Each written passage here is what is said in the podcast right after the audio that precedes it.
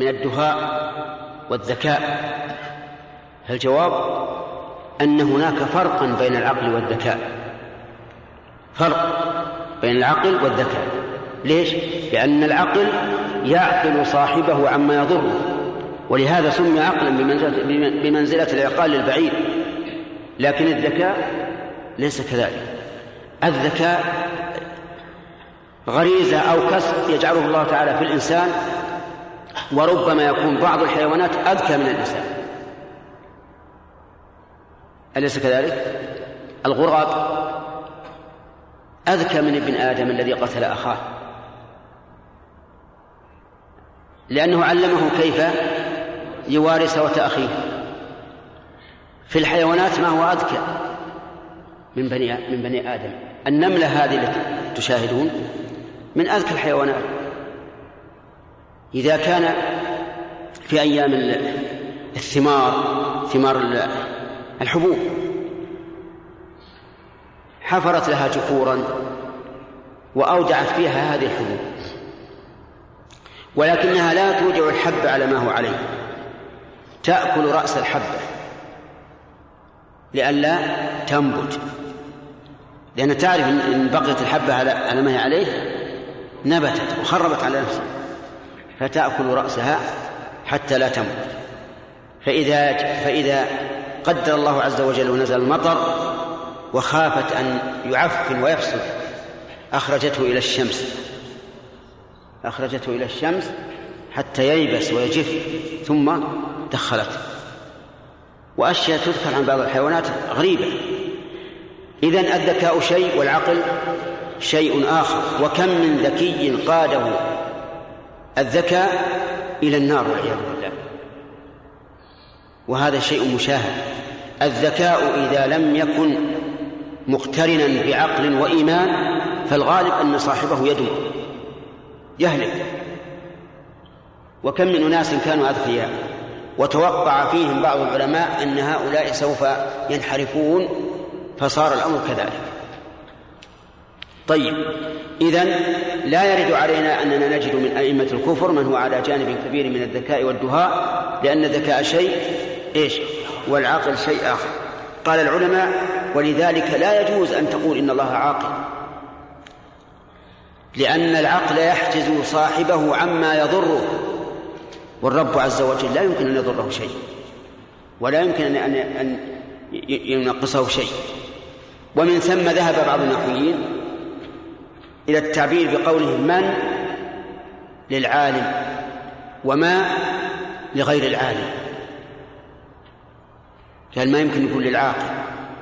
ليش؟ لأنها تأتي عائدة إلى الله عز وجل. فقل من للعالم وما لغير العالم.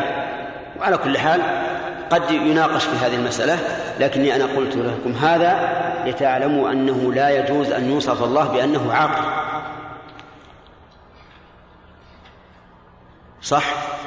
لماذا؟ العقل ما يحجز صاحبه عما يضره. والله عز وجل لا يمكن أن, أن لا يضره شيء. طيب.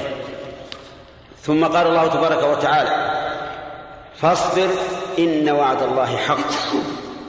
اصبر. الخطاب لمن؟ للرسول صلى الله عليه وعلى آله وسلم. اصبر على أي شيء؟ اصبر على حكم الله. اصبر على حكم الله. الكوني والشرعي لأن لأن الله تبارك وتعالى قال إنا نحن نزلنا عليك القرآن تنزيلا فاصبر لحكم ربك. وتأملوا يا أخوان. لما من الله عليه بأنه نزل عليه كتاب تنزيلا هل قال فاشكر نعمة ربك؟ قال اصبر لحكم ربك. معناها أنك كلفت أمرا عظيما. يحتاج إلى صبر. اصبر لحكم ربك الشرعي. والثاني الكوني وقد لقي النبي صلى الله عليه وسلم العناء الكبير من الصبر على أذى قومه وقوله اصبر إن وعد الله. إذن اصبر إذا قال هنا في الآية حذف. قلنا نعم. وما هو المحذوف؟ تفسره الآية الأخرى. اصبر لحكم ربك. الكوني والشرع. ولا نجد أحدا أصبر من رسول الله صلى الله عليه وعلى آله وسلم على لحكم الله. يوعك يعني يمرض كما يوعك الرجلان منه. يشدد عليه. شدد عليه في الموت عند الموت وهو محتضر. شدد عليه. كما قال ذلك عائشة أم المؤمنين رضي الله عنها لم يشدد على أحد. أوذي في الله عز وجل فصبر واحتسب. وقصة إيذاء المشركين له في مكة وغير مكة أمر مشهور عندكم ومعلوم. فاصبر إن وعد الله حق. أي والله إن وعد الله حق. هذا الجملة خبريه مؤكدة بإيش؟ بإيش يا جماعة؟ بإن. وعد الله حق. بماذا؟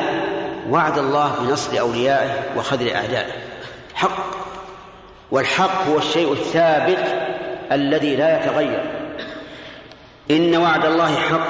قال بنصر أوليائه حق وأنت ومن تبعك منهم. نعم. هم على قمة الأولياء. محمد رسول الله والذين معه قمة الأولياء. أو وصفهم الله بأنهم أشداء على الكفار سائل رحماء بينهم. تراهم ركعا سجدا يبتغون فضلا من الله ورضوانه.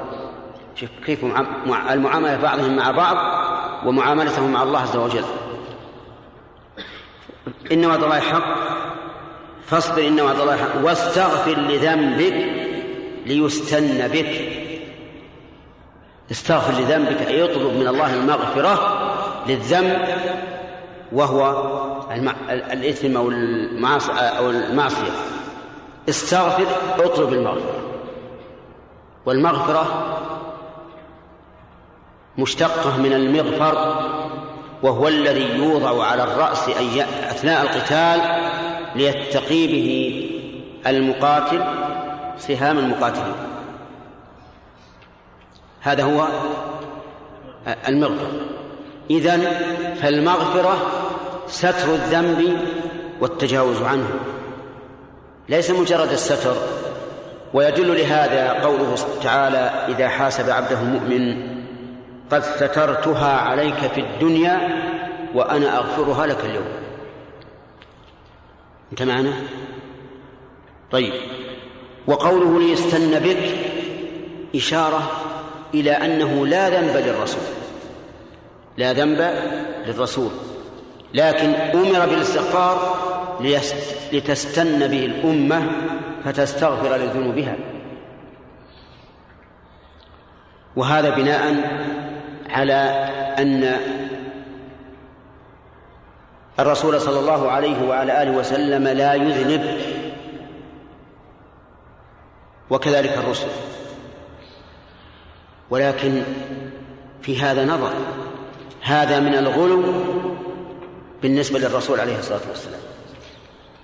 ورب مذنب تاب من ذنبه فكان خيرا منه قبل قبل الذنب. آدم عليه الصلاة والسلام عصى ربه وغوى. ثم اجتباه ربه فتاب عليه وهدى. قبل ذلك هل حصل له الاجتباء؟ لا. فصار بعد التوبة من الذنب خيرا منه قبل الذنب. والذنب لا يخرج بالإنسان.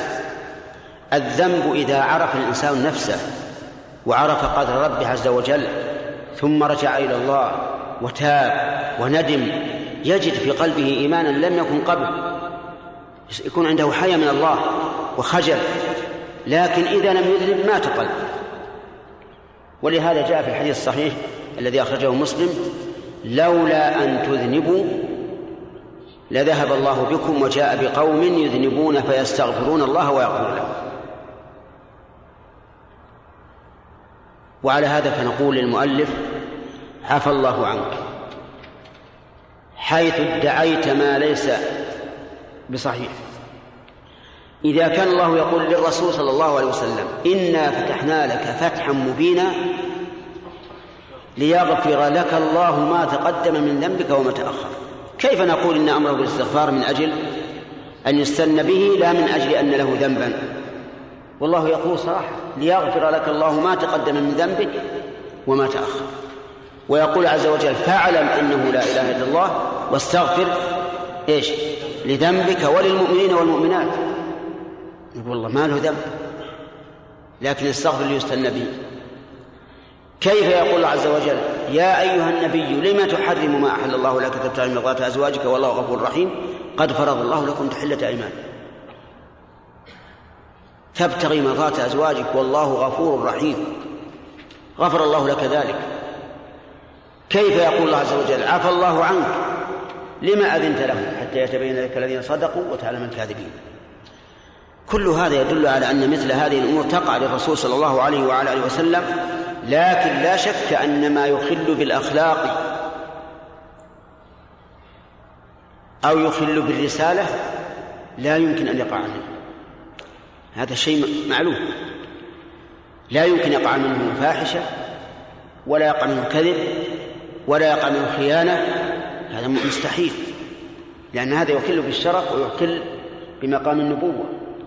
أما المعاصي البعيدة عن هذا فتقع. أليس موسى صلى الله عليه وسلم قتل نفسا لم يؤمر بقتلها؟ طيب وهو وهو من أولي العزم. فالحاصل أن قول المؤلف ليستن, ليستن بك خطأ. استغفر لذنبك لأن لك ذنبا لكنه مغفور. ومن جملة ومن أسباب مغفرة ذنبه أن تستغفر. فالاستغفار من أسباب المغفرة والطاعات من أسباب المغفرة التي تغلب الطاعات على على المعاصي وغير ذلك. واستغفر لذنبك وسبح بحمد ربك بالعشي والإبكار. سبح يقول المؤلف رحمه الله صلي. صلي. ولا شك أن الصلاة تسمى تسبيحا. ومنه حديث صلى النبي صلى الله عليه وسلم في بيته سبحة الضحى. ومنه قول ابن عمر لو كنت مسبحا لأتممت. يعني مصليا نافلا لأتممت. فالتسبيح لا شك فلا ولا شك فلا شك أن الصلاة تسمى تسبيحا. ومن الأدلة على ذلك إضافة إلى ما ذكر أو سابقا لما ذكر لكن أخرناه ترتيبا أو نسيانا قوله تعالى فسبحان الله حين تمسون وحين تصبحون وله الحمد في السماوات والأرض وعشيا وحين تظهرون حيث قال بعض العلماء إن هذه إشارة إلى أوقات الصلوات الخمس. لكن هل يتعين أن يكون التسبيح في كل مكان بمعنى الصلاة؟ لا. ولهذا نرى أن قوله تعالى هنا وسبح بحمد ربك أشمل وأعم من إرادة الصلاة. يقول سبح بحمد ربك أي تسبيحا مقرونا بالحمد. فبالتسبيح زوال إيش؟ الصفات التي لا تليق بالله وبالحمد إثبات صفات الكمال لله. انتبه. فيكون سبح بحمد ربك جامعا بين إيش؟ التنزيه والإثبات. تنزيه الله عما لا يليق به وإثبات ما هو أهله جل وعلا من الكمال في صفاته وأفعاله. وسب وسبح بحمد ربك بالعشي والإبكار. العشي ما بعد الزوال. ومنه حديث أبي هريرة في قصة الليلتين صلى بنا رسول الله صلى الله عليه وعلى آله وسلم إحدى صلاتي العشي. فالعشي ما بعد الزوال والإبكار ما قبل الزوال. قال المؤلف الصلوات الخمس. لأن العشي يشمل الظهر والعصر والمغرب والعشاء والإبكار الفجر. سبح بحمد ربك بالعشي والإبكار والصواب كما قلنا أولا أن المراد بالتسبيح هنا ما هو أعم من الصلوات. ثم قال إن الذين يجادلون في آيات الله بغير سلطان أتاهم إن في صدورهم إلا كبر إن الذين يجادلون هذه إن واسمها. وخبرها قوله إن في صدورهم إلا كبر أي ما في صدورهم إلا كبر قول إن الذين يجادلون في آيات الله المجادلة المخاصمة. وسميت المخاصمة مجادلة لأن كل خصم يجدل الحجة ليغلب صاحبه كجدل الحبل. تعرفون جدل الحبل؟ شدة. كل واحد من المتخاصمين يجدل الحجة لنفسه ليفحم خصمه. وقوله يجادلون المفاعلة تأتي في الغالب بين بين اثنين. وقد تأتي فاعل بدون مشارك مثل سافر. سافر على وزن فاعل على وزن جادل لكنها ليست من اثنين. لكن الغالب أن فاعل يعني المفاعلة تأتي من اثنين. يجادلون في آيات الله. من من يجادلون؟ يجادلون أهل الحق ويناظرونه. ولقد علمتم المناظرة التي وقعت بين إبراهيم وقومه ووقعت بين إبراهيم والذي حاجة في ربه ومجادلات كثيرة في القرآن وفي السنة وإلى يومنا هذا. في آيات الله قال المؤلف القرآن القرآن. وهذا التفسير قاصر لأن آيات الله تشمل الكونية والشرعية. ثم تشمل أيضا من يجادل فيها في هذه الأمة ومن يجادل في من سبق.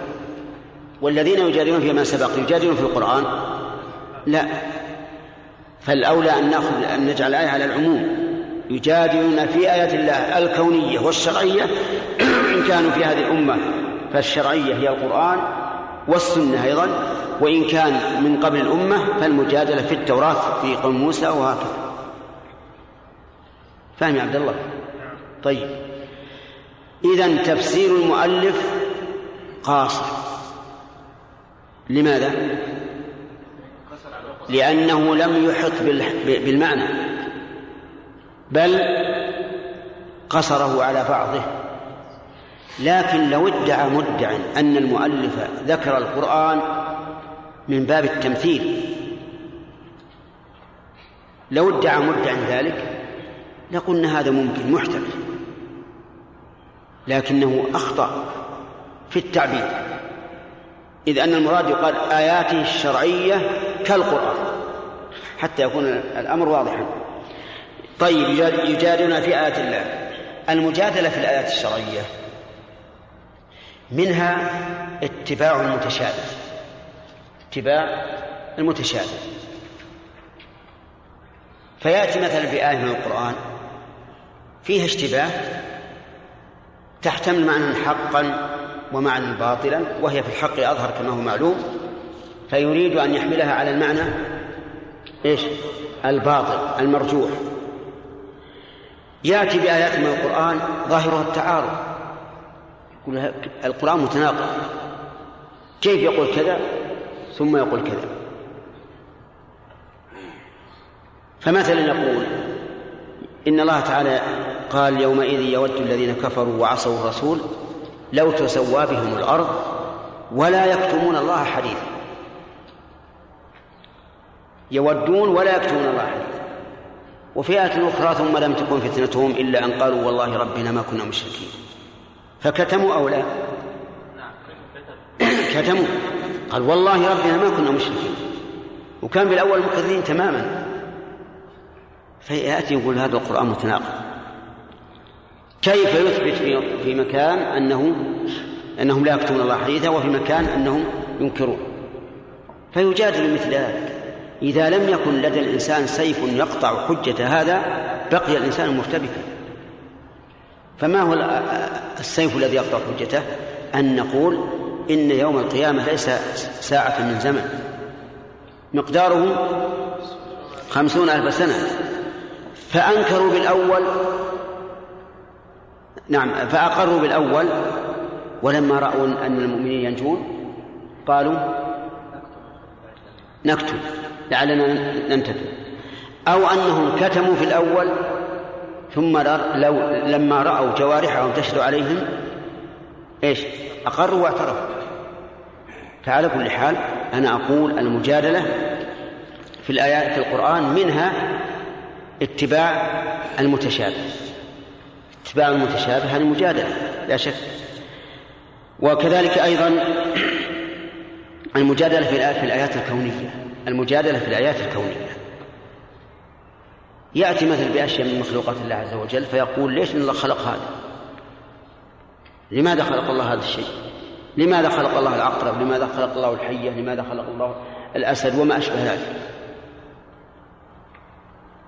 إذن ما أراد الله إلا إضرار الخلق وإيذاء الخلق. انتبه. عندما يورد هذا هذا السؤال على عام ماذا يقول؟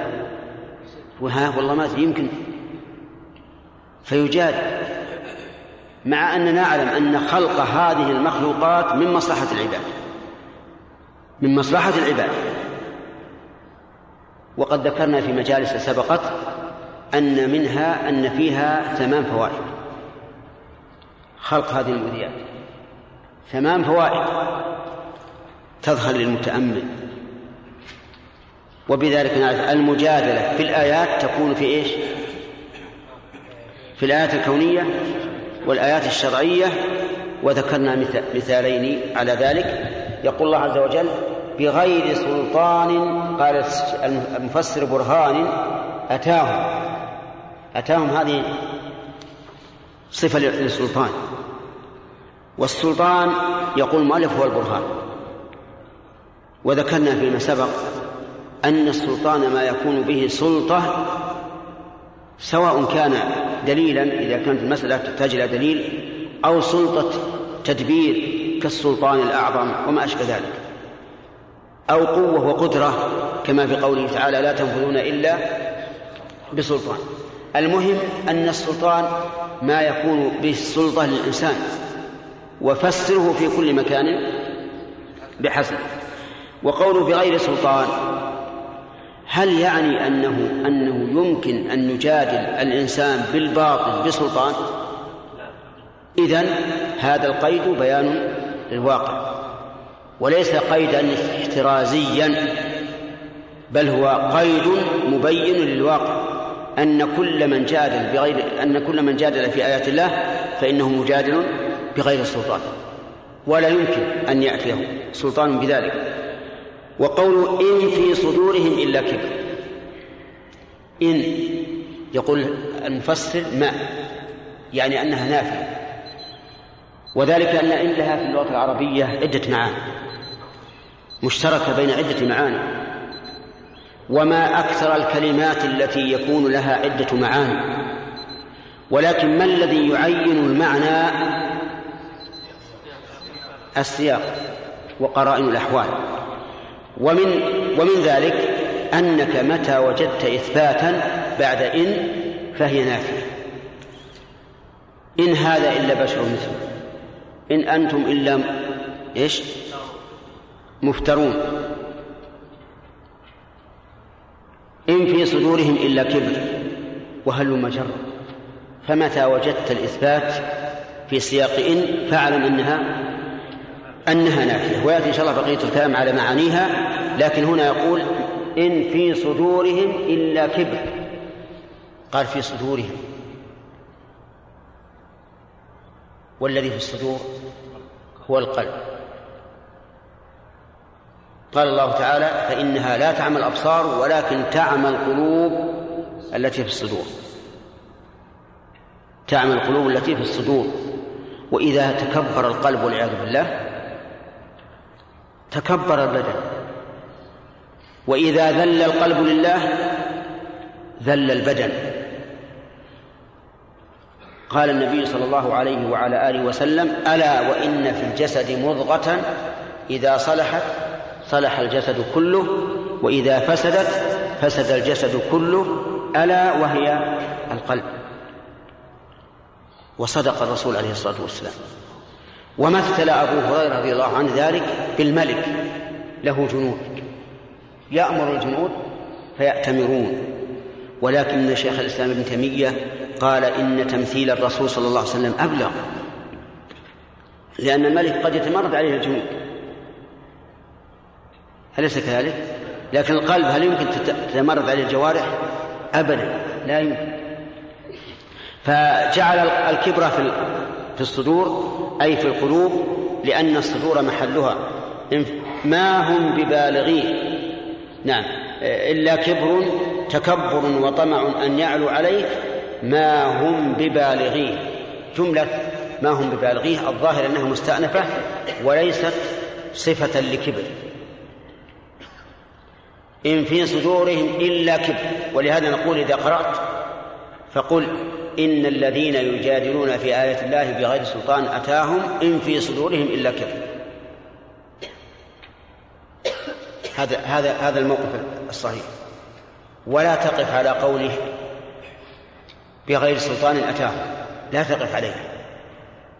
لأنك إذا وقفت على بغير سلطان أتاهم إيش؟ معناه ما تم الكلام. وقفت على الكلام قبل التمام. ولكن قل إن في صدورهم إلا كبر. ثم قف وقل ما هم ببالغين. لأنك إذا وصلت إلا كبر ما هم ببالغين. صارت جملة ما هم ببالغين حسب القراءة. صفة لكبر وليس الأمر كذلك. بل هي جملة مستأنفة من الله عز وجل يقول إنهم لن يبلغوا ما في صدورهم. من التكبر عليك والعلو عليك. وقولهم ما وقول ما هم ببالغيه أصله ببالغينه.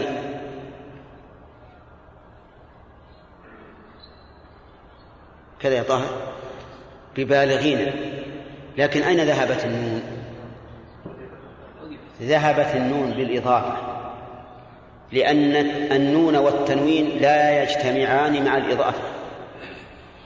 ولهذا قال أحد الناس يصف تباعده مع صاحبه كأنك كأني تنوين وأنت إضافة فأين تراني؟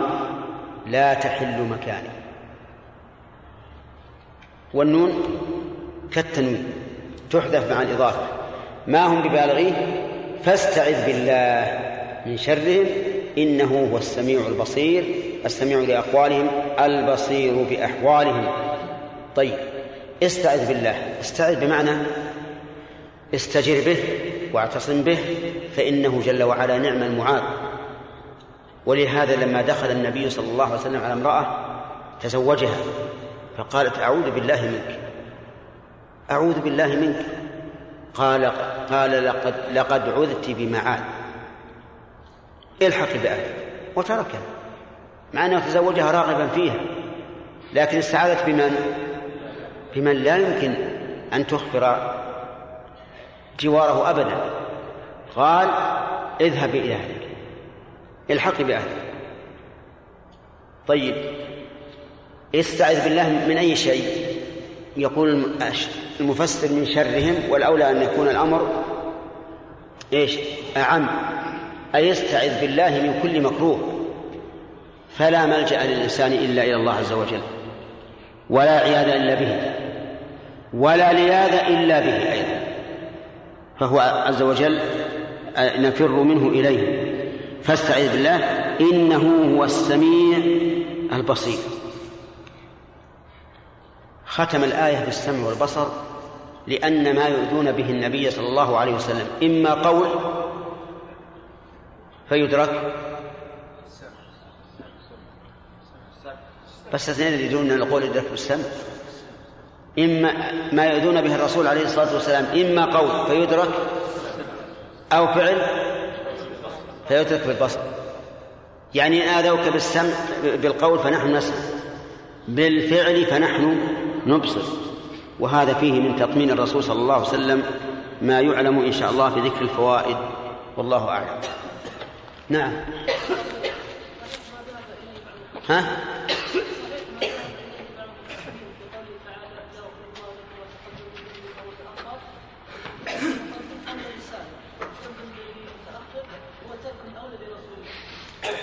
ما هو صحيح. ليس بصحيح. الرسول عليه الصلاة والسلام فعل أشياء عاتبه الله فيها بعد الرسالة. وإذ تقول للذي أنعم الله عليه وأنعمت عليه أمسك على رزقك زوجك واتق الله وتخفي في نفسك ما الله مبديه وتخشى الناس والله أحق أن تخشاه. متى نزل ذي؟ نزل قبل الرسالة ولا بعدها؟ نحن يا أخي ما لا ننزه. الرسول إلا عما نزه الله عنه. ثم قلت لكم قبل قليل قد يكون الإنسان بعد المعصية والتوبة منها خيرا منه قبلها. وضربنا لكم مثلا بقصة من؟ بقصة آدم. يا إخواني دعوا النصوص على على ما هي عليه. والله عز وجل لا يضرب أحدا أبدا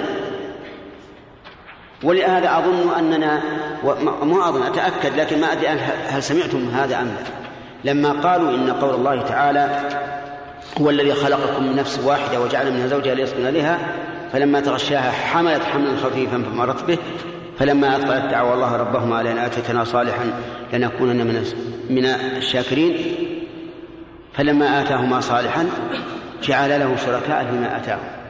قالوا إن هذه الآية نزلت في آدم وحواء. إنها حملت فجاءها الشيطان قالوا سم قال سميا ولدكما عبد الحارث. فأبيا أن يطيعه فخرج ميتا. ثم حمل الثانية. فجاءهم وقال لتطيعاني أو لأجعلن له قرني أيل وأيل الأيل نوع من الغزلان. قرنه قوي حربة. فيخرج من بطنك فيشق. فأدركه مع حب الولد فسمياه عبد الحارث. عبد الحارث. عبداه لغير, لغير الله. هل يمكن أن يقع هذا من آدم؟ لا يمكن. ثم لو فرض أنه وقع هل يمكن أن يذكر الله السوء ولا يذكر التوبة منه؟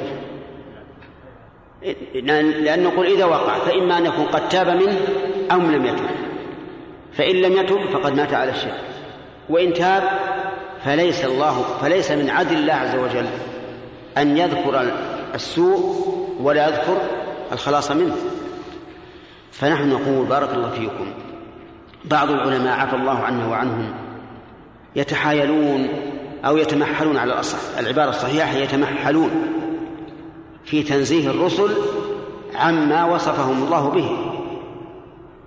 لكن نحن نؤمن بأن الرسول يختلف مع غيره في, في مسألتين. المسألة الأولى أنه لا يمكن أن يفعل ما يخل بالرسالة أو بالشرف. المسألة الثانية إذا فعل معصية فلا يمكن إلا أن يتوب منها. لا يقره الله على ذلك على معصية. نحن الآن بني آدم جائز علينا هذا وهذا ولا لا؟ ها؟ جائز. جائز على بني آدم أن يفعلوا ما يخل بالشرف يأتون الفاحشة يزنون. جائز عليهم أيضا إذا فعلوا أن لا يتوب فالرسل يختلفون عن غيرهم بهذين الأمرين. هما الأخ. هذا هذا. لا هذا الجنب ها؟ لا يا أخي ما أنت بتكتب أنا أشوف. إيش رأيك؟ عبد الله علق بارك الله فيك على الذين يحضرون بأبدانهم دون قلوبهم.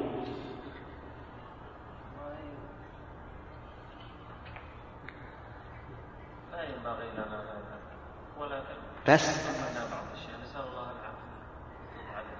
هذا التعليق. على كل جزاك الله خير. قد تكون لا ينبغي بمعنى الممتنع.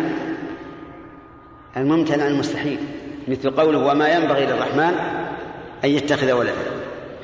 على كل حال يا أخواني أنتم جزاكم الله خير تركتم أهلكم وفروشكم وبيوتكم وجئتم إلى هذا المكان فاستغلوا الفرصة. وأنا جربت إذا غفل الإنسان عن حرف من الكلام ها خلاص انسحب. رب كلمة يبنى عليها ما بعدها. طيب. فنحن نرجو أن أن ينتبه كل واحد منكم. فالخلاصة الآن أن بعض العلماء رحمهم الله يتمحلون بالنسبة للرسل عليهم الصلاة والسلام ونحن نقول لا نتعدى القرآن والحديث. أبدا. لا نت... لا نتعدى القرآن والحديث. نبي من الأنبياء قرصته نملة. النملة معروفة. قرصت فأحرق قرية النمل كلها شب عليها نار. فأوحى الله إليه هل لا نملة واحدة؟ تقرصك نملة وتروح كل القرية تحرقها بسبب ذنب واحد؟ نعم. وهذا إشارة إلى أن الإنسان يجب عليه أن يتحرى أن يتحرى. ثم هذا النمل لا يمكن أن يتأدب. هل تظنون أنه يتأدب؟ إذا سمعت قرى النمل الأخرى بهذه القصة تابت عن قرص الناس؟ لا.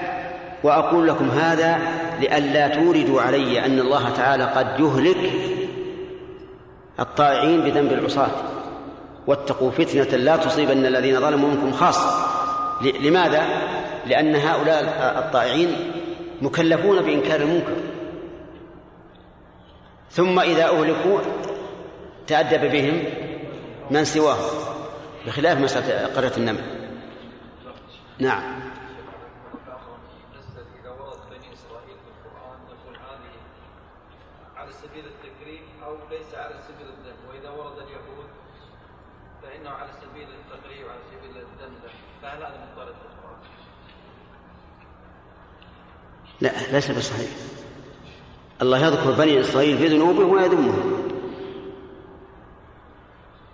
لعن الذين كفروا من بني إسرائيل لم يقل من اليهود. يا بني إسرائيل اذكروا نعمتي التي أنعمت عليكم وأني فضلتكم على العالمين. وآيات كثيرة. ها؟ أي ما خمس دقائق بعد انتهاء الدرس. نعم.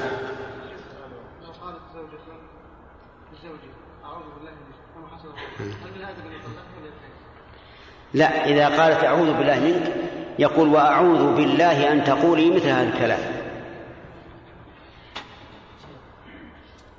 عرفت؟ لا تفتح الباب علينا يا شيخ. يروح كل واحد الآن إلى إلى أتاني قالت أعوذ بالله منك. سوي الشاهي أعوذ بالله منك. اطبخ الغداء أعوذ بالله منك. ولا ترى نعلمك أنك أهل. على كل حال إذا استعاذ الإنسان بالله لأن قد قال الرسول من من استعاذ بالله فأعيذه. لكن ينظر هل الله يعيذ مثل هذا الرجل أو لا؟ يعني هذا الذي استعاذ بالله هل يعيذه الله؟ افرض أن رجلا أمر بمعروف فقال للآمر أعوذ بالله منك. هل يعيذ الله هذا الرجل الذي استعاذ؟ ما يعيذه لأننا لا نعيذ من استعاذ بالله إلا إذا كان الله يعيذه. أما مقام النبي صلى الله عليه وسلم فله مقام أعلى من مقاماته. أي نعم. نعم. هذا بس.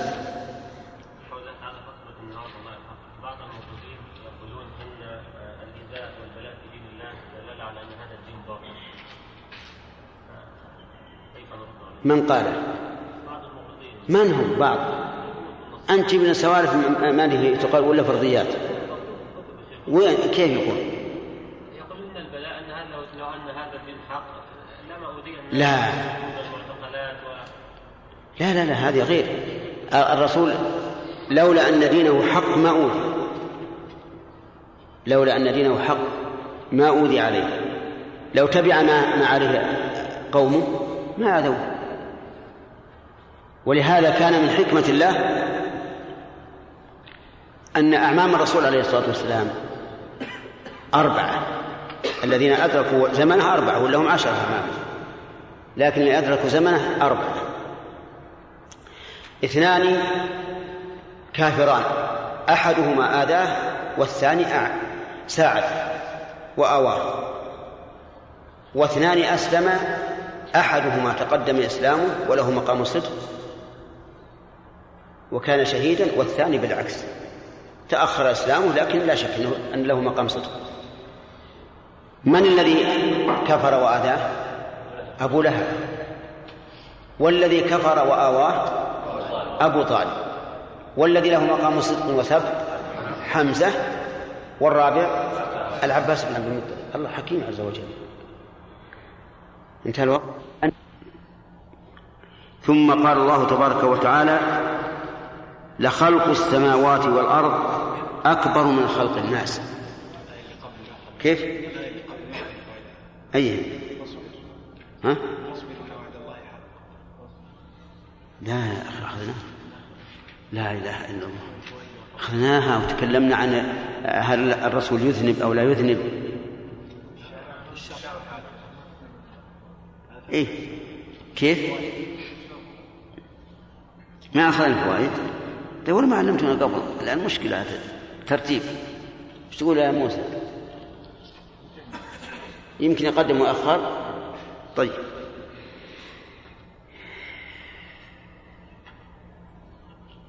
قال الله تبارك وتعالى فاصبر إن وعد الله حق. في هذه الآية من الفوائد الأمر بالصبر. الأمر بالصبر. وهو هنا للوجوب. والصبر ثلاثة أنواع. كما قاله العلماء رحمهم الله صبر على طاعة الله وصبر عن معصية الله وصبر على أقدار الله المؤلمة. والأول هو الأكمل ثم الثاني ثم الثالث. الصبر على طاعة الله أن يفعل الإنسان الطاعة على الوجه الذي شرعه الله عز وجل بدون تضجر وبدون تكره بل هو مستسلم لها غاية الاستسلام. هذا الصبر على طاعة الله. الصبر عن معصية الله أن يحبس نفسه عن مباشرة المعاصي. فلا يفعلها بل يصبر ولو شق عليه ذلك. والثالث الصبر على أقدار الله يعني على ما يقدره الله عليه من البلاء في بدنه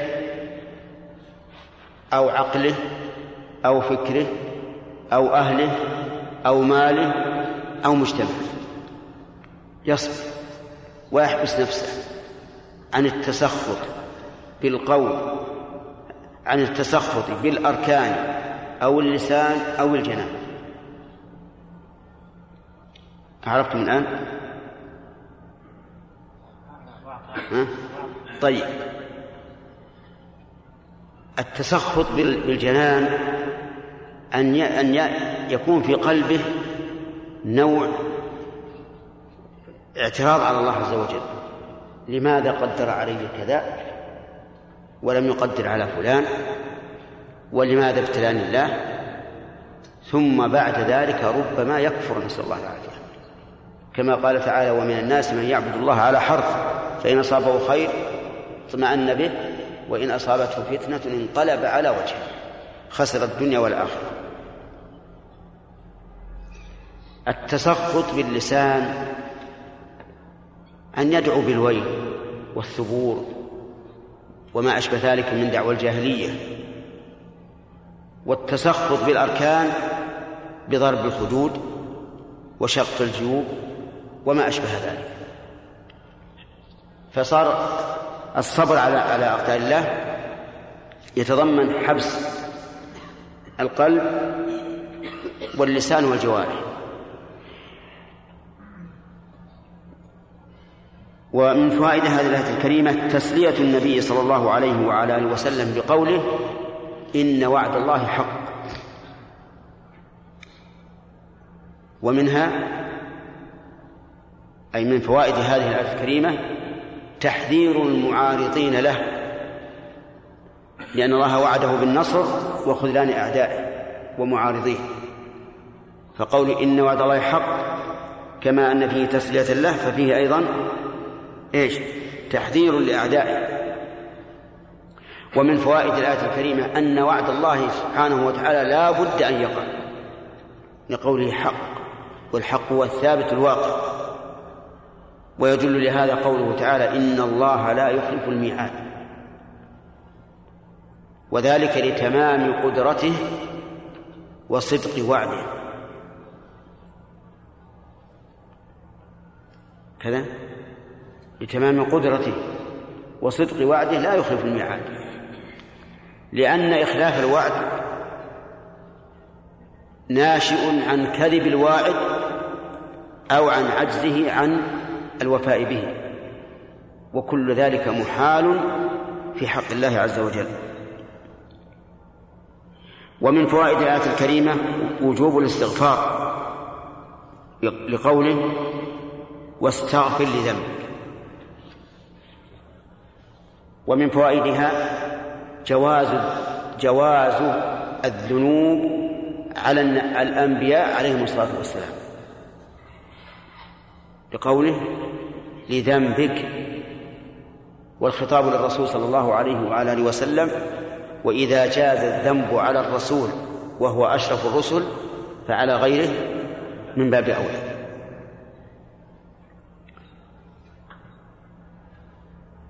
فإن قال قائل أليس الأنبياء معصومين عن الذنوب؟ فالجواب هذه الآية وأمثالها تدل على أنه على أن الجواب بالنفي. لكنهم يفارقون غيرهم في ذلك من وجهين. الوجه الأول أنهم معصومون من الكذب والخيانة وما أشبه ذلك مما يؤثر على الرسالة. والثاني أنهم معصومون عن كل ذنب يخل بالشرف.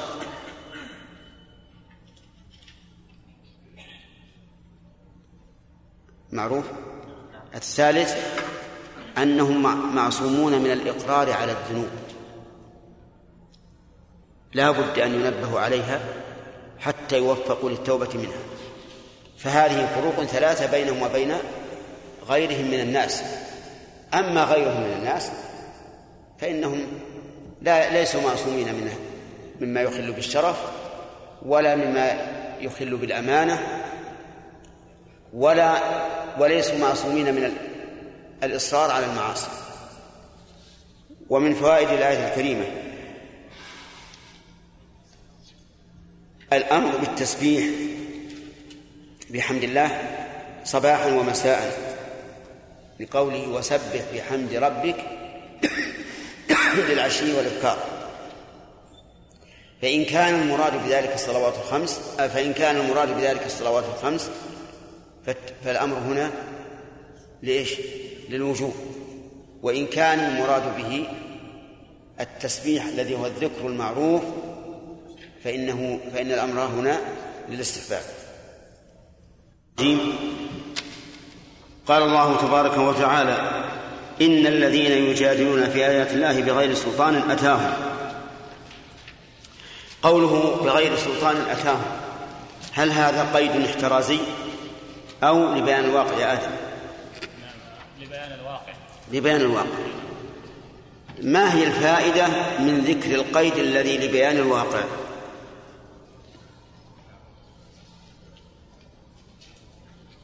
التأكيد على أن هذا الوصف لازم له. ها؟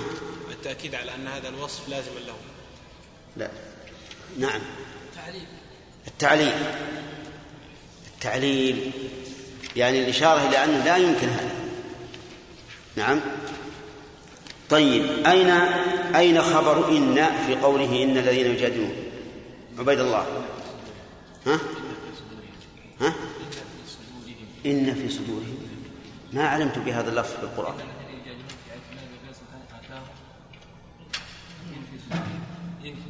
جملة إن في صدورهم إلا كذب طيب.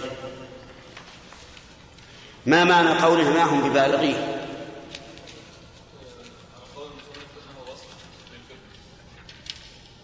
لكن ما معناه ما معنى ما هم ببالغين ها؟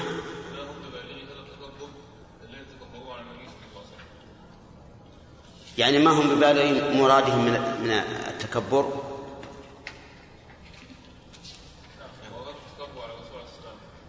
إيه؟ يعني لن لن يبلغوا العلو على الرسول عليه الصلاة والسلام. طيب.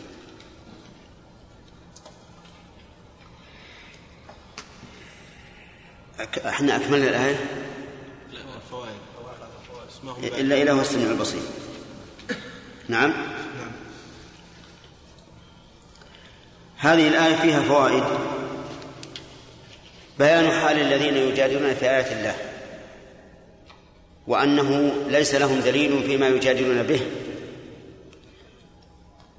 ثم إن الجدال في آيات الله ينقسم إلى قسمين رحمك الله. جدال لإثبات الحق وإبطال الباطل فهذا مأمور به لقوله تعالى وجادلهم بالتي هي أحسن.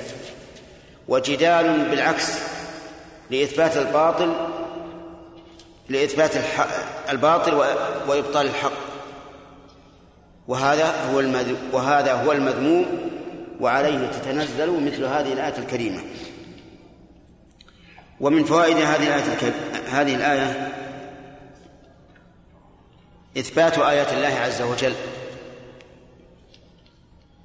وهي كما قلنا في التفسير شرعية وإيش؟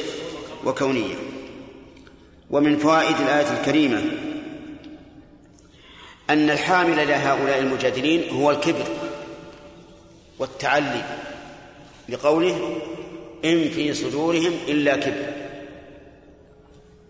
ومن فوائدها أيضا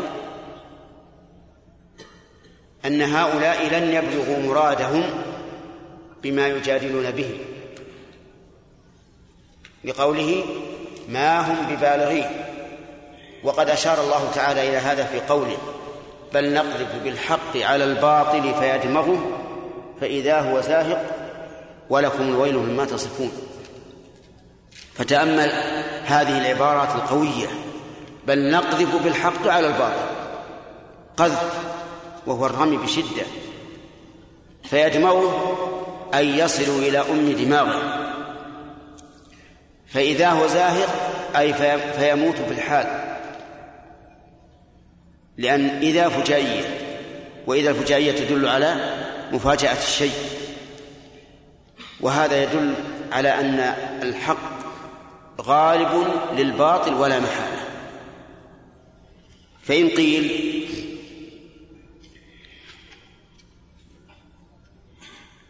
إننا نجد المجادلة من الكفار أحيانا لا تدفع. أحيانا لا تدفع يعجز الإنسان عن دفعها فنقول نعم هذا ربما يكون لكن ليست العلة من الحجة بل من المحتج. العلة ليست من الحجة حجة قائمة والحق غالب لكن العلة من المحتج. قد يكون قليل العلم. ولهذا لا ينبغي أن تدخل في مجادلة غيرك إلا ومعك علم. وقد يكون قاصر الفهم لا يفهم. وعنده علم لكن لا يفهم. وقد يكون سيء القصد يريد الغلبة فقط انتصارا لقوله لا انتصار للحق. وهذا يخذل. وقد يكون لعيه. ومعنى العي أنه لا ليس عنده من البيان والفصاحة ما يؤدي إلى الغلبة. لأن البيان والفصاحة لهما تأثير كبير في إثبات الحق. بل قد قال النبي صلى الله عليه وعلى آله وسلم إن من البيان لسحرا. فهذه الأمور الأربعة هي التي قد تجعل الباطل يعلو ظاهرا على الحق. والأربعة هي لا واحد اصبر يا عبد الله. إما قلة علم. هذه قلة العلم هو الجهل. أو عيه عن التعبير عما في نفسه. آه نعم سوء قصد. الرابع؟ نعم قصور. قصور فهمه. هذه الأربعة هي التي تجعل من الباطل منارا يعلو ظاهرا على الحق. وأما الحق نفسه فلا يمكن إطلاقا أن يغلبه الباطل. ومن فوائد الآية الكريمة أن الكبر سبب لكل شر. الكبر سبب لكل شر ولهذا لا يدخل الجنة من في قلبه مثقال حبة خردل من كبر. ونوع هذا الكبر الذي في هؤلاء المجادلين هل هو بطر الحق أو غمط الناس أو كلاهما؟ كلاهما. هذا الكبر والعياذ بالله جمع نوعي الكبر وهو غمط الحق ورده والثاني نعم ازدراء الناس بطر الحق وغمط الناس نعم ومن فوائد هذه الآية الكريمة تثبيت النبي صلى الله عليه وعلى آله وسلم لقوله ما هم ببالغين وكذلك من فوائدها تيئيس هؤلاء المجادلين بأنهم لن يبلغوا مرادهم. ومن فوائد الآية الكريمة أن الاستعاذة بالله في مقام المجادلة مشروعة بقوله فاستعذ بالله. وذلك أن المجادل سيورد من الشبه ما يخشى أن تؤثر عليه. فإذا استعاذ بالله واعتصم به أنجاه الله من ذلك. ولهذا قال فاستعذ بالله. في المجادلة أمر بالاستعاذة بالله وعند الحكم أمر بالاستغفار. إنا أنزلنا إليك الكتاب بالحق لتحكم بين الناس بما أراك الله ولا تكن الخائن ولا تكن للخائنين خصيما واستغفر الله وذلك لأن الذنوب تحول بين الإنسان وبين تبين الحق. وأما في مقام المجادلة فالإنسان محتاج إلى من يلتجئ إليه ويعتصم به فلهذا قال فاستعذ بالله. ومن فوائد الآية الكريمة إثبات السمع لله عز وجل بقوله إنه هو السميع وإثبات البصر بقوله البصير. والسمع ذكر العلماء رحمهم الله أنه ينقسم إلى قسمين. الأول إدراك المسموع والثاني الاستجابة. الأول إدراك المسموع والثاني الاستجابة. فأما إدراك المسموع فيرد لمعان متعددة. أولا بيان سعة سمع الله عز وجل. مثاله قول الله تعالى قد سمع الله قول التي تجادلك في زوجها وتشتكي إلى الله. والله يسمع تحاوركما ولهذا قالت عائشة الحمد لله الذي وسع سمعه الأصوات. الثاني التهديد. كقوله تعالى أم يحسبون أنا لا نسمع سرهم ونجواهم؟ بلى. ورسلنا لديهم مكتوبون. الثالث التأييد كقوله تعالى لموسى وهارون لا تخافا إنني معكما أسمع وأرى.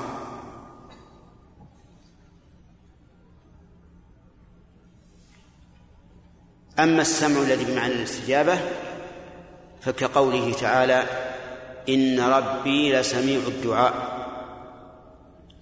أي مجيب. وكقول المصلي سمع الله لمن حمده أي استجاب لمن حمده. وأما البصير فلها معنيان المعنى الأول المدرك ببصره كل شيء. فيكون بمعنى الرؤية والثاني العلم. العلم يعني أنه عليم بكل شيء. وفي الآية الكريمة من الفوائد أيضا إثبات السمع والبصر معا وهو أدل على الكمال من انفراد أحدهما. وذلك لأن المجادل قد يقول وقد يفعل. فهدده فهدده الله عز وجل بهذا. إنه هو السميع البصير. لأن المستعيذ بالله إما أن يستعيذ من أقوال وإما أن يستعيذ من أفعال.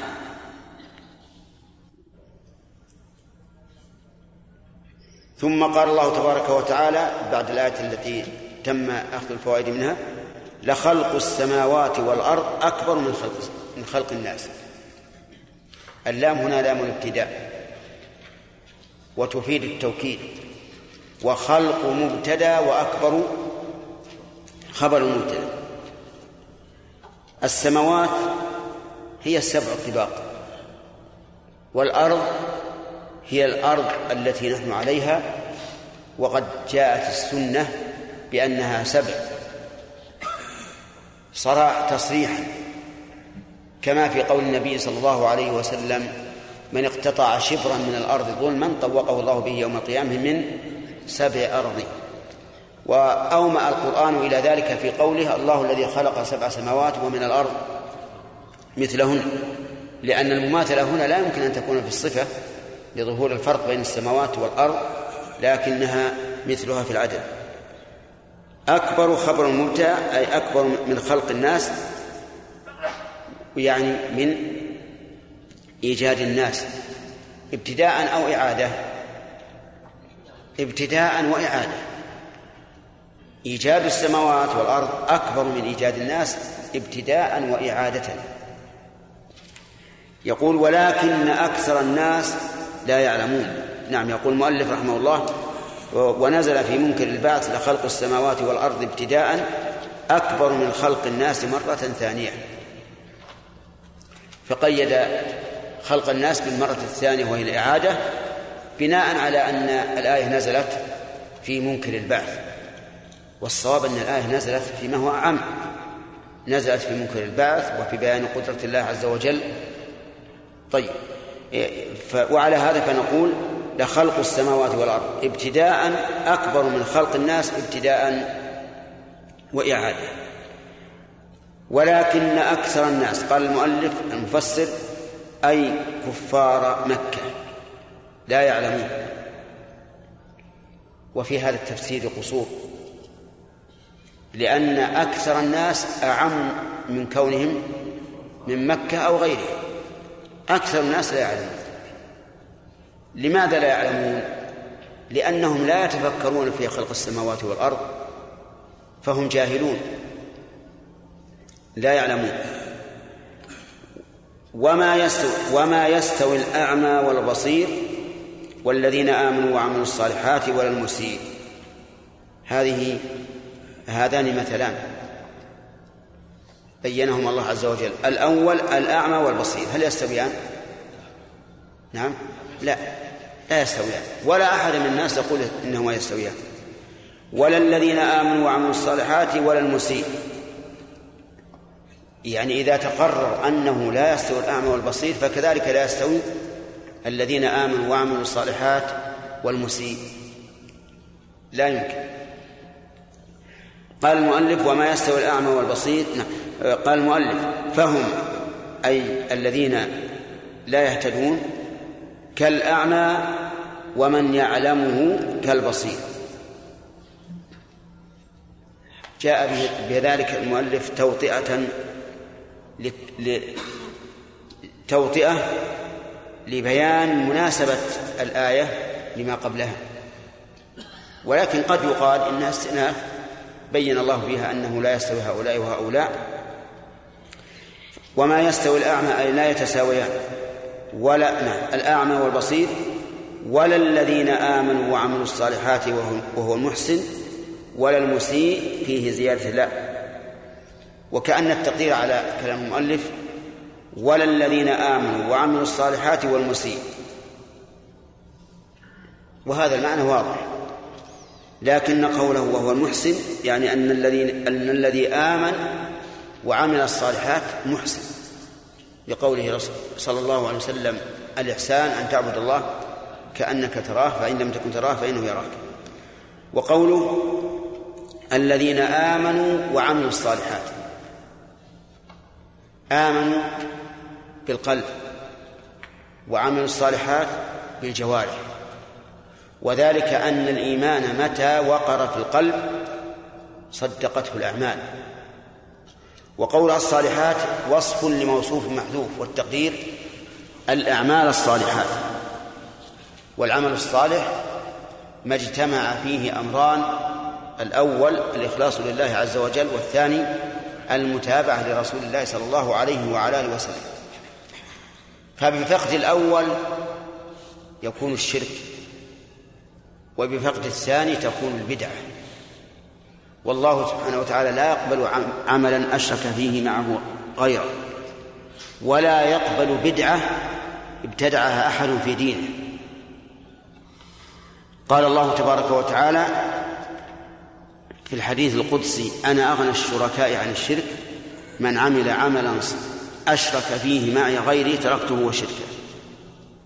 وقال النبي صلى الله عليه وعلى آله وسلم من عمل عملا ليس عليه أمرنا فهو رد.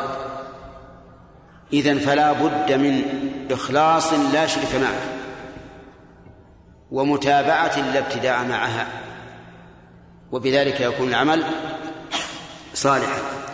ولا المسيء يعني فاعل السيئات. والسيئات هي إما تفريط أو إفراط. إما تفريط بالغلو والزيادة إيه، نعم إما تفريط بالنقص والقصور وإما إفراط بالزيادة وكلاهما إساءة. ثم قال عز وجل قليلا ما يتذكرون يتعظون بالياء والتاء أي أي تذكرهم قليل جدا. قوله يتذكرون أي يتعظون وهي وفيها قراءتان يتذكرون وتتذكرون. وكلاهما صحيح سبعية. ثم أشار المؤلف إلى إعراب هذا التركيب وهو كثير وهو كثير في القرآن. فقال رحمه الله أي تذكرهم قليل جدا. وعلى هذا يكون تكون ماء مصدرية. أي تذكرهم تذكر أو نعم تذكر قليلا. ولكن الذي الذي يظهر أن قليلا صفة لموصوف محذوف مفعولا مطلقا أي يتذكرون تذكرا قليلا. وما هذه؟ ما زائدة للتوكيد. توكيد إيش؟ توكيد القلة. يعني قليلا قليلا. وعلى هذا فتكون الجملة مركبة من فعل وفاعل ومن مفعول مطلق الذي هو قليلا لأنه صفة لمصدر محذوف ومن ما الزائد للتوكيد نعود إلى أخذ الفوائد من الآيات من الآيتين. يقول عز وجل لخلق السماوات والأرض أكبر من خلق الناس. في هذا إثبات أن السماوات والأرض أعظم من البشر. وهذا واضح. بل إن البشر جزء من الأرض لأنهم خلقوا من إيش؟ من طين. ومن فوائد الآية الكريمة إقامة الحجة على منكر البعث. بأنكم إذا أقررتم أن الله خالق السماوات والأرض لازمكم أن تقروا بأنه قادر على خلق الناس لأن من قدر على الأعظم فهو على ما دونه أقدر. ومن فوائده نعم وقد أقام الله أيضا أدلة كثيرة على إثبات البعث من هذه الآية وهي الاستدلال بالأعظم على الأدنى. ومنها قوله تعالى وهو الذي يبدأ الخلق ثم يعيده وهو أهون عليه وهو الضمير يعود على الإعادة أهون عليه من الابتداء. وهذا شيء معلوم معلوم بالحس والعقل. ومن فوائد الآية الكريمة إثبات البعث. وجه الدلالة انه شيخ ذكر خلق السماوات والارض فيه رد على الذين يعني ذكر الاعلى له من لا قصدي إثبات البعث مو القدرة على الإعادة. نعم. من قولها من خلق الناس. لأن المقصود من الآية تقرير تقرير البعث. نعم. ومن فوائد الآية الكريمة أن أكثر الناس في غفلة وجهل بقوله ولكن أكثر الناس لا يعلمون. وهذا يشبه قوله تعالى وإن تطع أكثر من في الأرض يضلوك عن سبيل الله إن يتبعون إلا الظن فاحرص على أن لا تكون من هؤلاء الذين لا يعلمون.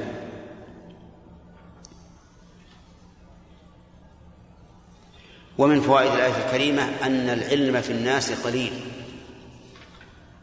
لأنه إذا كان أكثرهم لا يعلم لزم أن يكون الذي يعلم هو الأقل.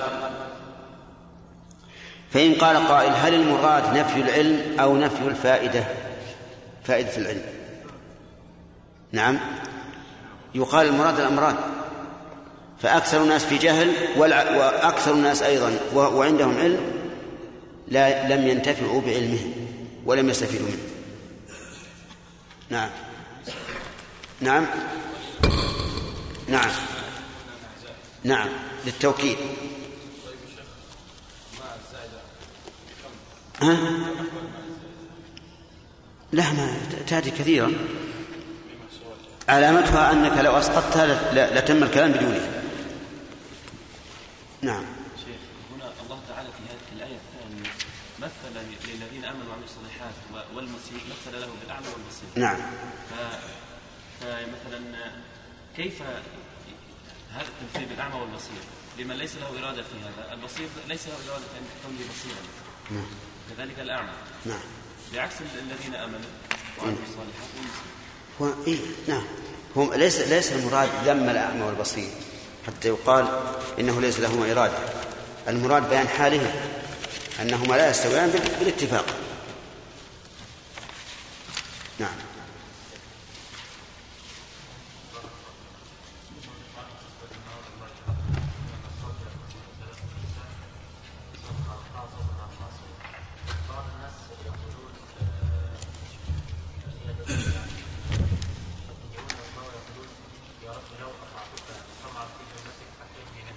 إيش؟ اي نعم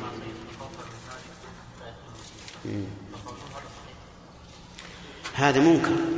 هذا منكر ومن أعظم المنكر. والذي يقوله الصوفية وهم محرومون من الخير. أليس الله قال عن رسوله, عن رسوله والذين معه يبتغون فضلا من من الله ورضوانا؟ طيب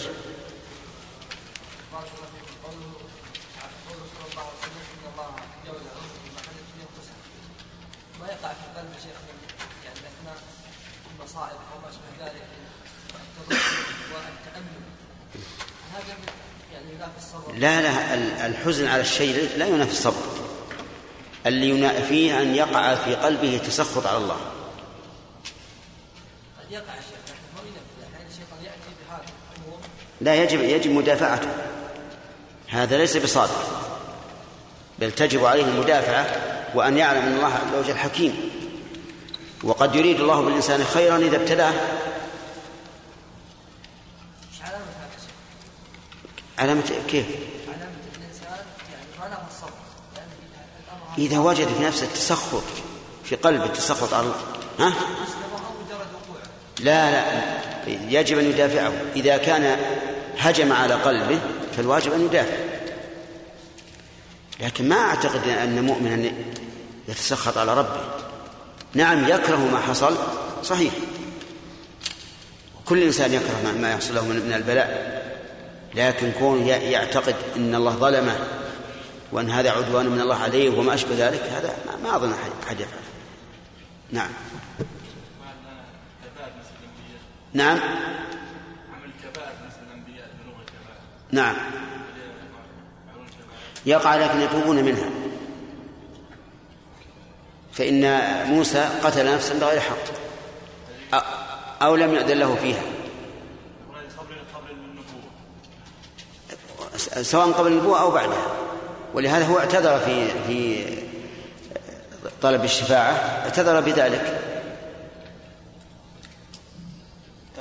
نعم.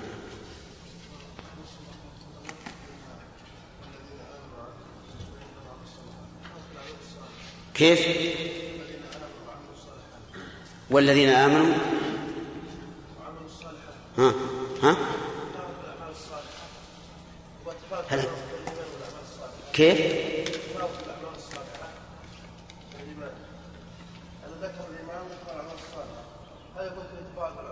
تفاوت؟ معلوم ما في شيء. لكن ترى ما وصلنا الآية هذه. ليش انكم تسألون عن شيء ما وصلناه ولا أخذنا فوائده ولا شيء؟ انتظروا. سم. أي. إي. إي ما ما ما يعني. مسألة الحور إن زوجات الجنة يكون أحسن. ما هو يعني ما هو بلا ذاك الفائدة ع- على ما قلنا. علمنا الحين.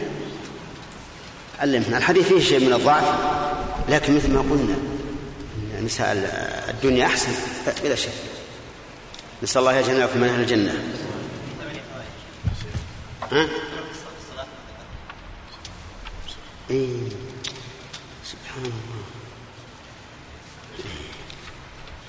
هذه سلمك الله احتفظ بس لا ريب فيها ولكن أكثر الناس لا يؤمنون. وقال ربكم ادعوني أستجب لكم إن الذين يستكبرون عن عبادتي سيدخلون جهنم داخرين. الله الذي جعل لكم الليل لتسكنوا فيه والنهار مبصرا. إن الله لذو فضل على الناس. ولكن أكثر الناس لا يشكرون. ذلكم الله ربكم خالق كل شيء. لا إله إلا هو فأنا تؤفكون. أعوذ بالله من الشيطان الرجيم. قال الله تبارك وتعالى إن الساعة لآتية لا ريب فيها. ما, ما ذكرت؟ نعم. قال الله تبارك وتعالى لخلق السماوات والأرض أكبر من خلق الناس.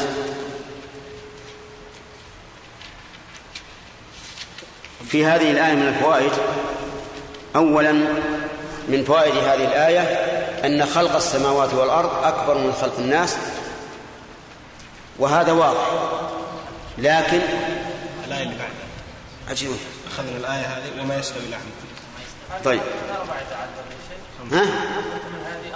طيب. أخير العلم في الناس. سبحانه قال الله وما يستوي الأعمى والبصير. والذين آمنوا وعملوا الصالحات ولا المسيء. في هذه الآية من الف- الفوائد أولا ضرب الأمثال. وهو إلحاق المحس... إلحاق المعقول بالمحسوس. وجه ذلك أن انتفاء الاستواء في الأعمى والبصير أمر معلوم بالحس واستواء الذين آمنوا وعملوا الصالحات وانتفاء استواء الذين آمنوا وعملوا الصالحات والمسيء أمر معلوم بالعقل.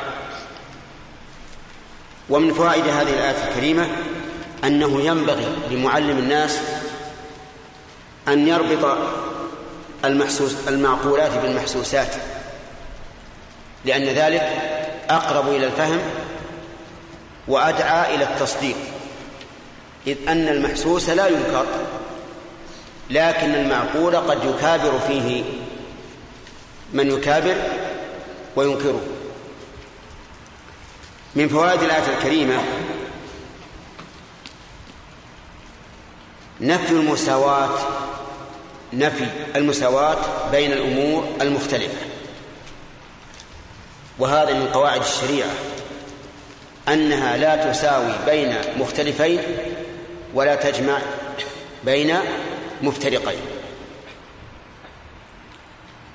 ومنها أن من الناس من يطنطن ويقول إن الدين الإسلامي دين المواساة المساواة دين المساواة. وهذا خطأ. الدين الإسلامي دين العدل وليس دين المساواة. الذين يقولون إنه دين المساواة يريدون أن يتحولوا من هذا إلى التسوية بين الرجل والمرأة وبين الشريف والوضيع. وهذا خطأ.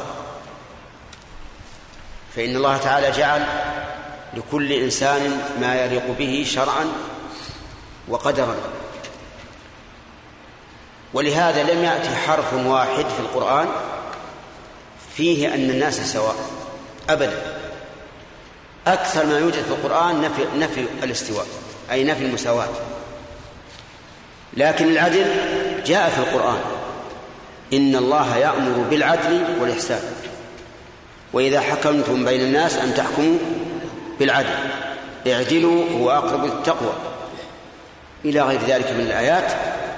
وذلك لأن العدل يعني أن ننزل كل إنسان منزلته فإذا استوى إنسانان في منزلة سويناهما في الحكم أو ساوينا بينهما في الحكم. وإذا اختلفا فرقنا بينهما. والعجب أن كثيرا من كتب المتأخرين يقولون بذلك. وهذا أمر قد يدعو أيضا إلى التسوية بين المؤمن والكافر لأن كل منهما إنسان بشر. لكن إذا قلنا العدل صار الكافر لا يمكن أن يلحق بالمسلم لأن ذلك جور وظلم.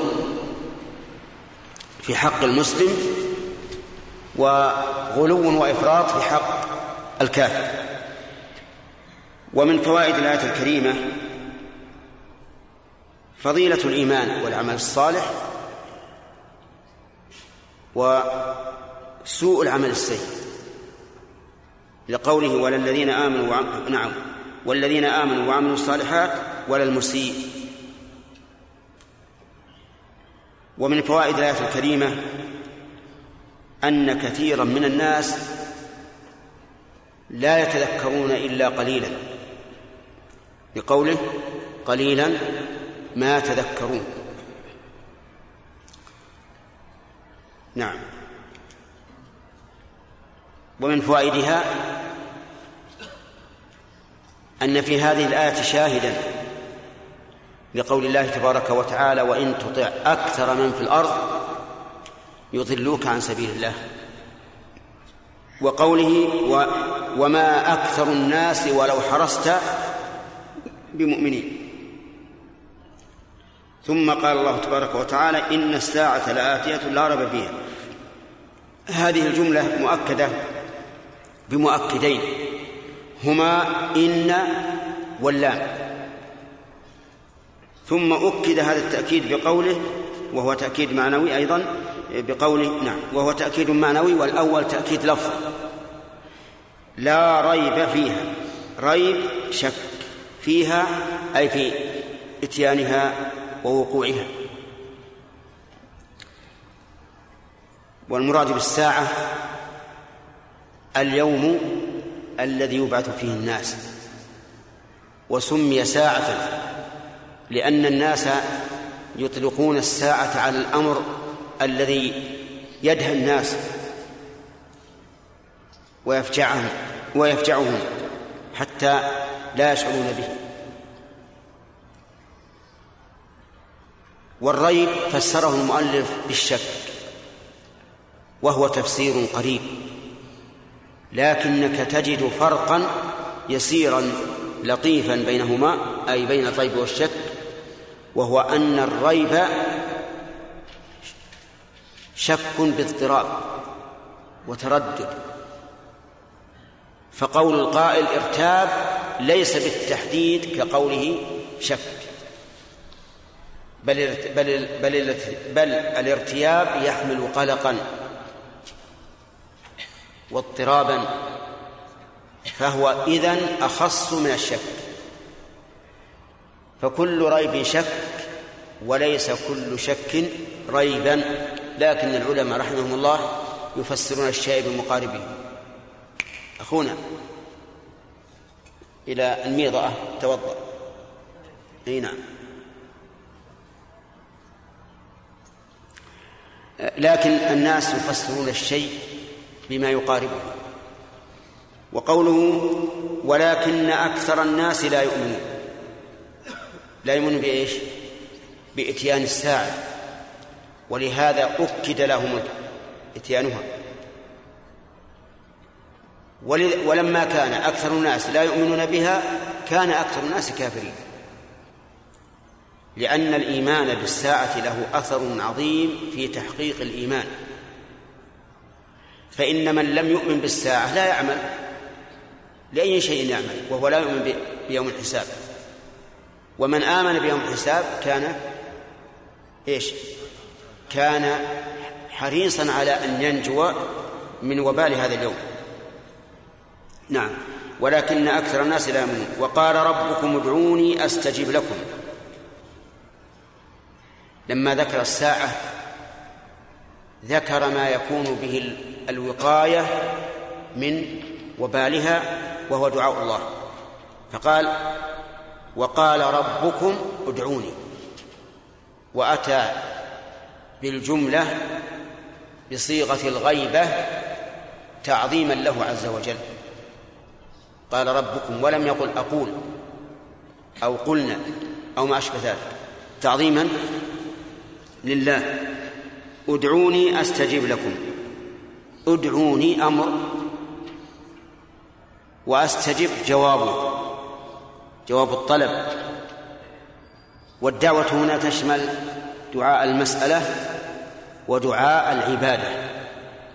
فدعاء المسألة أن يقول الإنسان يا رب اغفر لي. ودعاء العبادة أن يتعبد لله سبحانه وتعالى بما شرع. وإنما كانت العبادة دعاء لأنها متضمنة لطلب الإنسان النجاة من النار ودخول الجنة أليس كذلك؟ لو سألت كل عابد لماذا تعبد الله؟ قال أريد أن أنجو من النار وأدخل في رحمة الله إذن فهو متضمن للدعاء بلسان الحال بلسان الحال وقول أستجيب لكم نفسرها في مقابل دعاء المسألة بإيش؟ بأعطكم ما سألتم ونفسرها بدعاء العبادة بالقبول. يعني أتقبل منكم.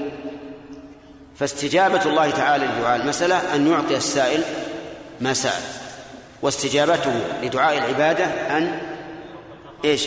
أن يتقبل من العابد.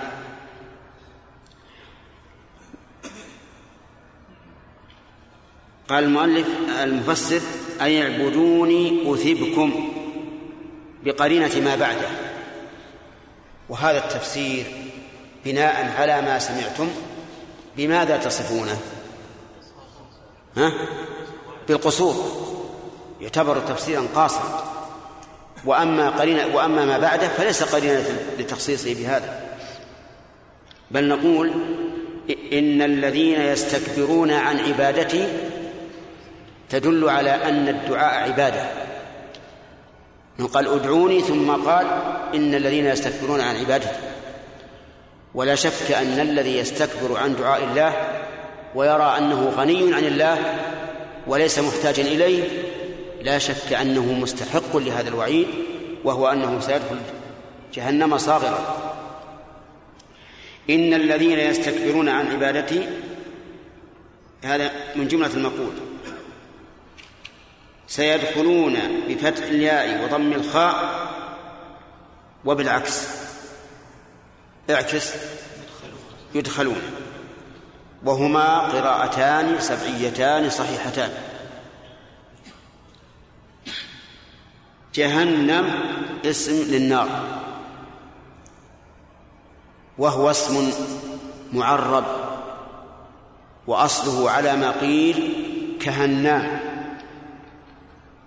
وقيل بل هو عربي والنون فيه زائدة وأصله من الجهمة يعني الظلمة. وايا كان فهو عالم على النار أجارنا الله وإياكم منها. وقول داخلين صاغرين الداخل الصاغر. نعود إلى فوائد الآيتين الكريمتين.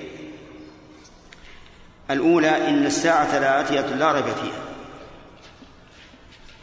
من فوائدها ثبوت قيام الساعة.